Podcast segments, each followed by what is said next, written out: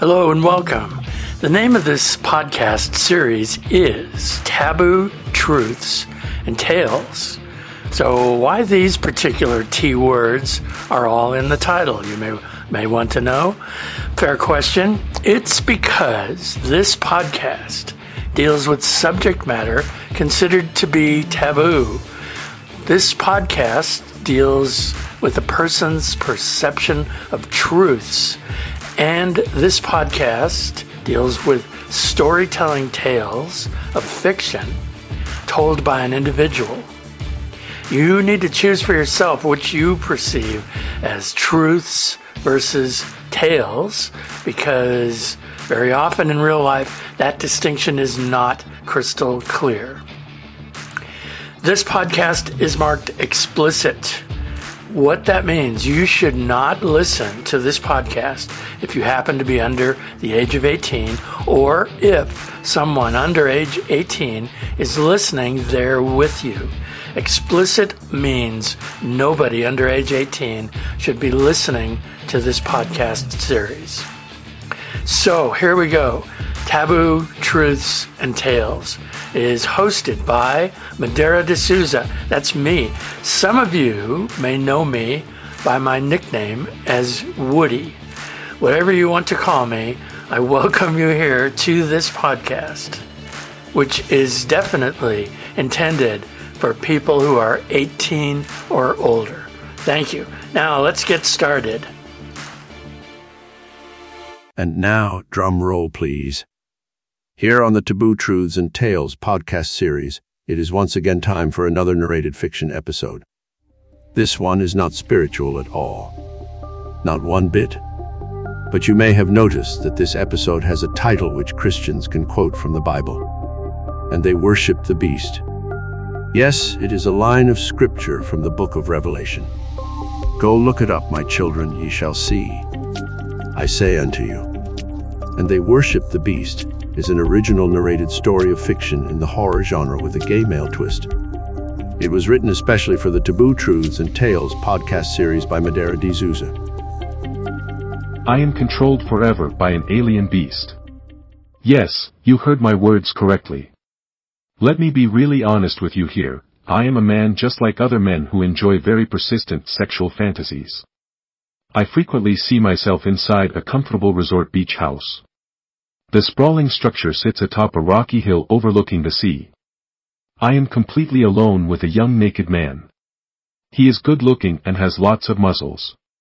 That is my absolute favorite fantasy. Young naked guy. Good looking. Lots of muscles.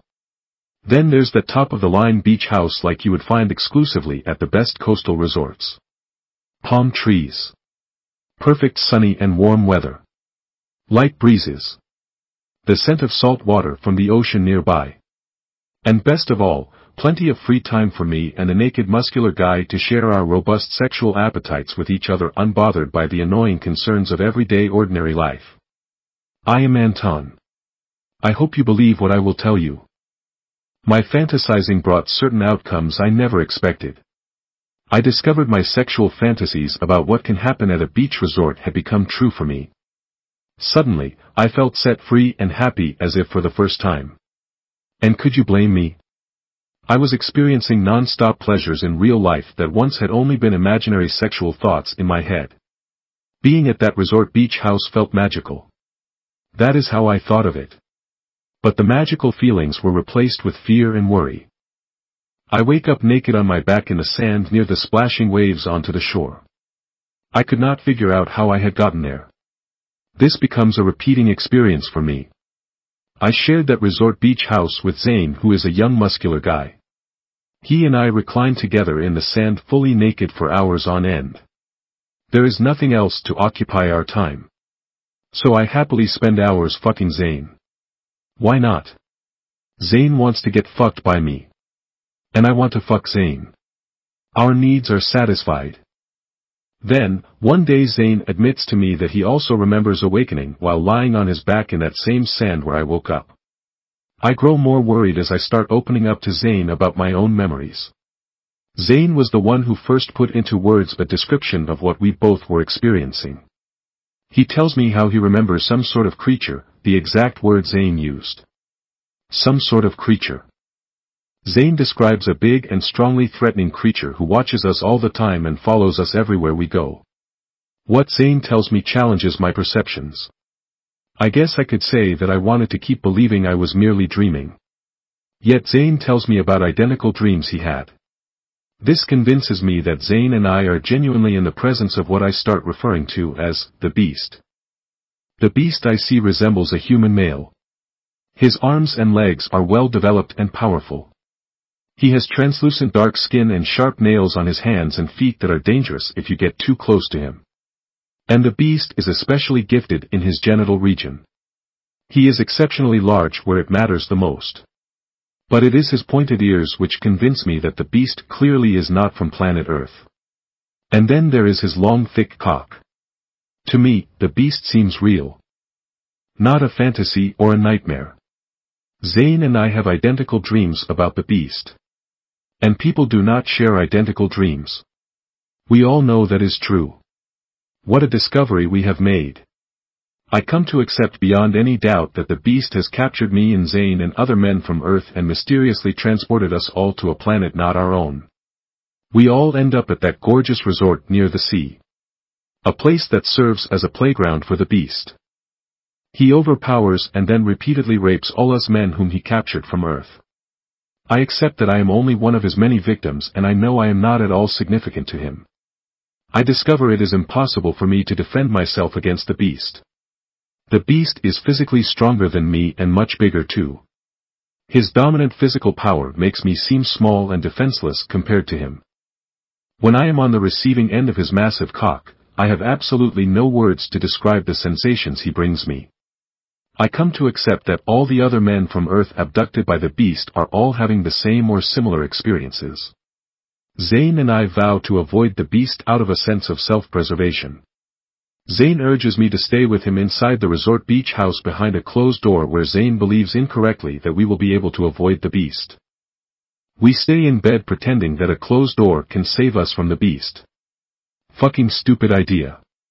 Zane finally confides in me that the beast rapes him on a repeated basis. He feels ashamed for being sexually assaulted so many times by the beast. Zane tells me that he feels what we are experiencing is happening over and over again. As Zane and I compare what we remember from our experiences with the beast, it becomes clear to us that we are witness to other men also being raped like we are. We both conclude that the other men abducted from Earth also are apparently stuck in a loop of time that repeats the experience of getting fucked by the beast. Zane and I also both are witnessing the beast killing the other men from Earth that he had captured. Each man from Earth dies in often different ways at the hands of the beast. Impalement, drowning, beheading, hanging, strangulation. The screams of us dying men never affects the looping timelines in which we are trapped. This is all any of us knows.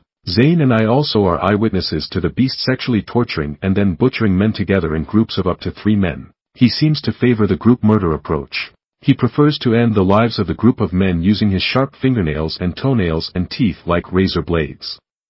The reality is we see a sequence of continuing butchery ironically situated beneath peaceful palm trees on the beach. But I come to conclude that the beast treats me differently compared to all the other men from Earth that he abducted. I believe that the beast communicates with me and nobody else. Whenever the beast makes physical contact with me, I hear his thoughts telepathically. He never speaks any words out loud to me. I am not aware that the beast even has any language that he can vocalize using his mouth. I discover I have no choice but to accept the role of a slave for the beast. He conveys to me using mental telepathy that he demands to be worshipped by me and all the other men from Earth he had abducted and transported to his home planet. He tells me to teach them what the beast has said to me. We are to bring him gifts of fresh fruit that grow behind the beach house. The expectation is that we hand deliver our gifts of fruit to his hands as a symbol of our worship. It's so it is written in ancient texts, and they worship the beast. Who is able to wage war with him? And they worship the beast. I cannot fight the beast. Nobody can. So I offer him bright red apples as my required gift. The beast always responds in the same way. He torments me and threatens me. Then he rapes me and cuts off my cock and balls before killing me brutally by beheading me. Same as always. I know now that before I die, my manhood is stolen from me. I know I lose my life by losing my head, same as always. Over and over again. The beast devours my gift of an entire plate of bright red apples. That plate of fruit also holds my most essential severed body parts which he swallows. Unfortunately for my sanity, I also became an unwilling witness to how the beast treats Zane, the only man I have ever loved in my entire life.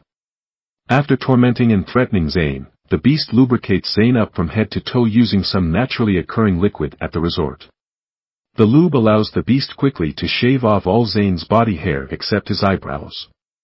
Then the beast positions the hairless Zane over a roaring outdoor fire tied to a metal spike. I am forced to observe Zane screaming as he is roasted alive again and again like a pig at a luau. And I also become an eyewitness to the beast eating Zane's manhood and severed head after roasting Zane. I have seen such devastatingly violent actions by the beast so many times that I easily have memorized every second of time that keeps repeating. I know every last detail about the intense suffering we men from Earth who were abducted continue to endure on the home planet of this unnamed beast. Our experiences never stop. We are under the full control of the beast. Also under the control of the beast are space and time. There is no rational reason for any of this. I just accept what I must accept, and so should you. The beast demands that I tell you what I am experiencing on his planet. Why? So you will not be surprised if you were to wake up someday and you are naked on a remote beach. Think about a beast eating your body parts. I want you to understand that the beast reigns supreme over everything anyone knows on planet Earth. There is no stopping him. Nothing and nobody on Earth is more powerful than the beast. Why is the beast allowed to continue on and on and on? I decide that acceptance is the only response. This means that you or Zane or me or any other man the beast controls just goes through what the beast wants to happen. The beast abducts men from Earth because he can keep doing so. There is no stopping him.